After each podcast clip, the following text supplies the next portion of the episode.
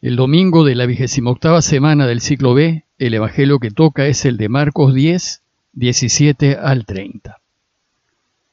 En aquel tiempo, cuando salía Jesús al camino, se le acercó uno corriendo, se arrodilló y le preguntó, Maestro bueno, ¿qué debo hacer para heredar la vida eterna?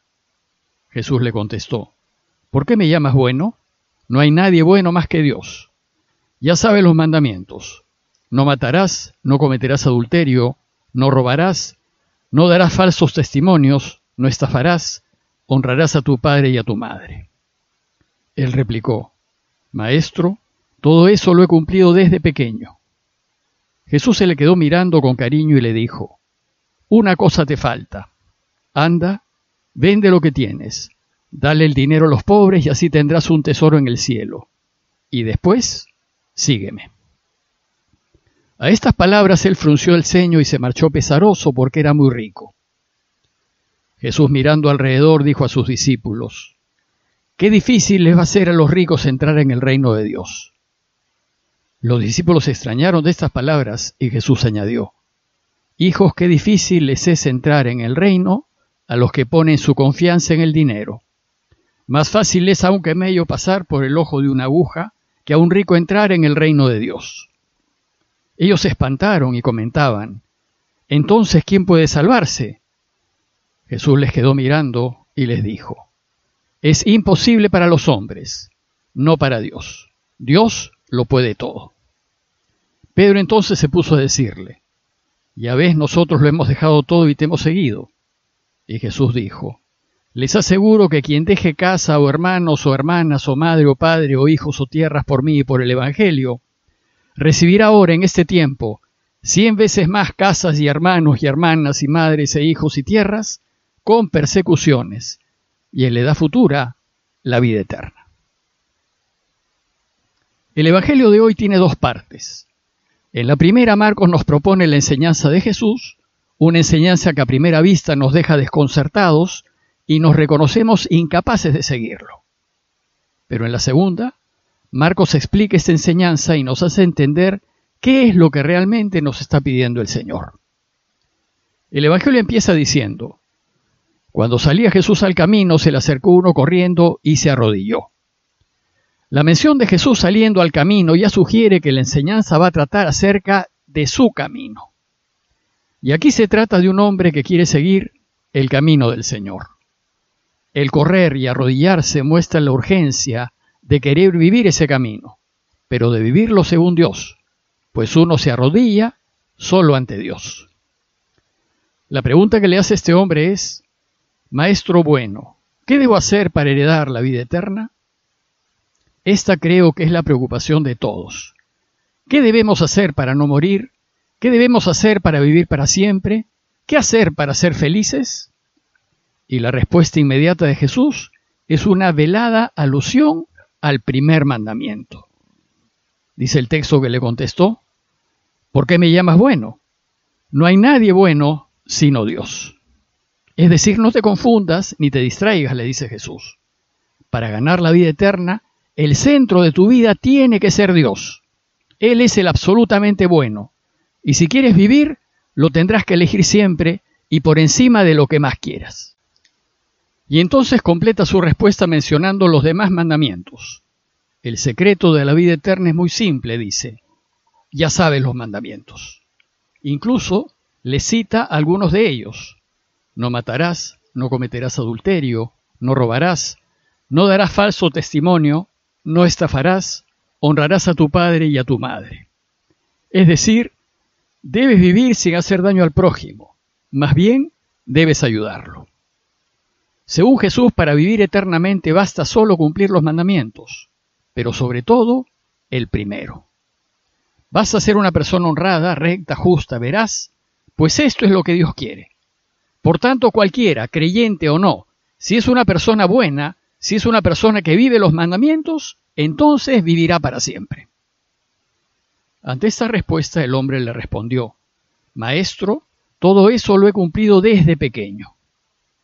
Como vemos, se trata aquí de un hombre bueno, quien siguiendo la ley de Moisés, ha buscado vivir en justicia y en respeto por el otro. Por tanto, Si desde pequeño fue un hombre honrado y justo, su vida eterna ya está asegurada. Sin embargo, vemos que se trata de un hombre en búsqueda, que corre hacia Dios y se arrodilla ante Él, y no se satisface con ser ordinariamente bueno. Él ha descubierto a Jesús, el extraordinariamente bueno, el maestro bueno, como lo llamó, y quiere ser como Él, pues Él es camino de vida. El asunto es que seguir el camino de Jesús es ya otro cantar. No basta solo con cumplir los mandamientos. Esto lo puede hacer todo hombre bueno de cualquier credo.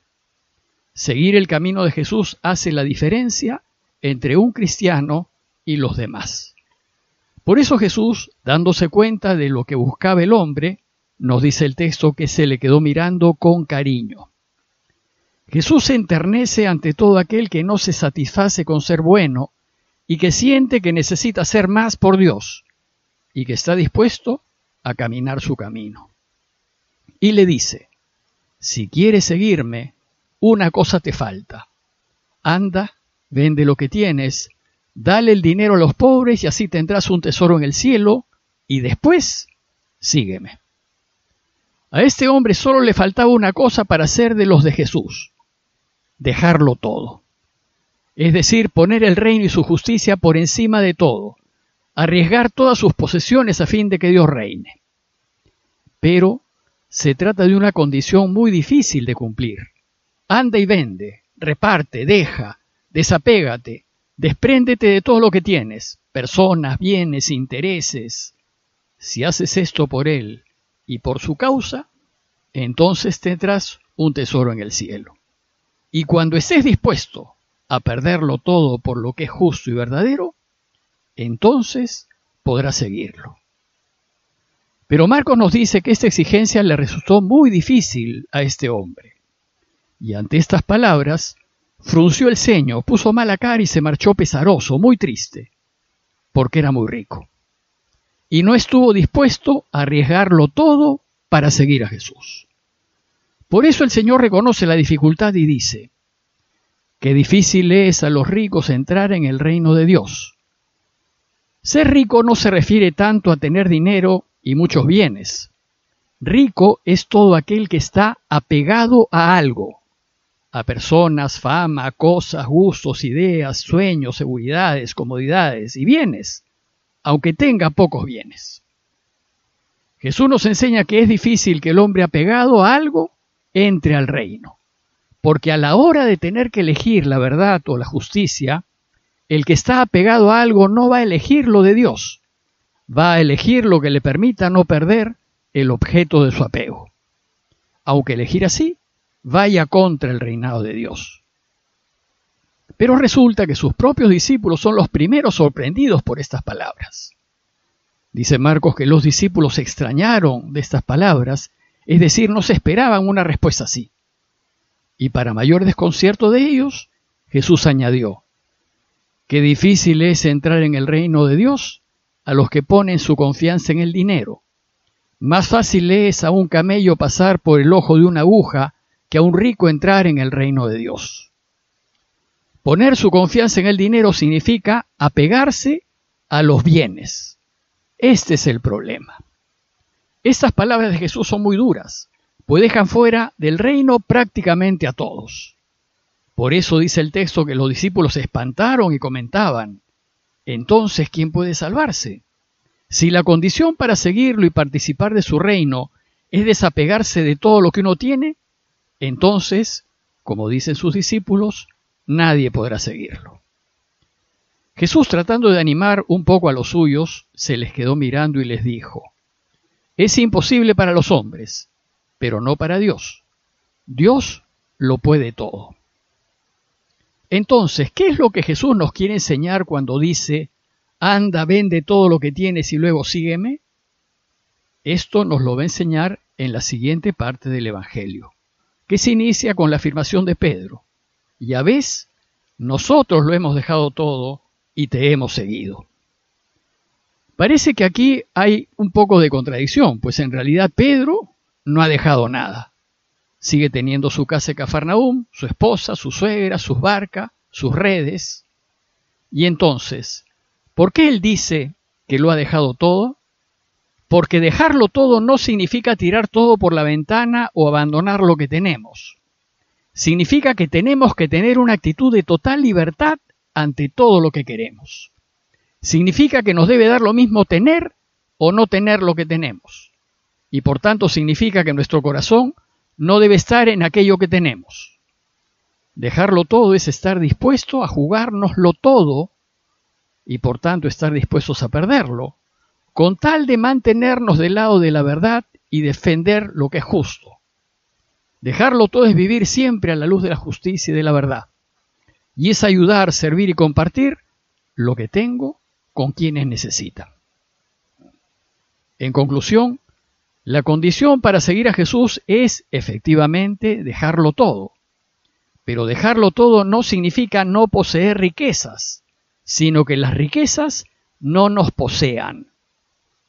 Significa estar dispuestos a jugarnos lo que tenemos por estar del lado de lo que es justo y verdadero, y compartir lo que tenemos generosamente con quienes lo necesitan. Y esta disposición supone personas valientes y generosas. El que no vive con un corazón valiente y generoso, es decir, el mezquino, no lo puede seguir. Es imposible. Por eso dice que es más fácil que un camello pase por el ojo de una aguja. Y por eso su enseñanza termina con la invitación de Jesús a arriesgarnos. Les aseguro que quien deje casa o hermanos o hermanas o madre o padre o hijos o tierras por mí y por el Evangelio, recibirá ahora en este tiempo cien veces más casas y hermanos y hermanas, madres e hijos y tierras con persecuciones, y en la edad futura la vida eterna. Si nos arriesgamos a ser valientes y generosos, entonces ya en esta vida experimentaremos el reino recibiendo cien veces más de lo que hemos dejado y además nos aseguramos la vida eterna. Por tanto, que el Evangelio de hoy nos ayude a cambiar nuestra actitud ante las cosas y que nos anime a ser desprendidos, valientes y generosos para poder ser felices en esta vida y además asegurarnos la eterna. Parroquia de Fátima, Miraflores, Lima.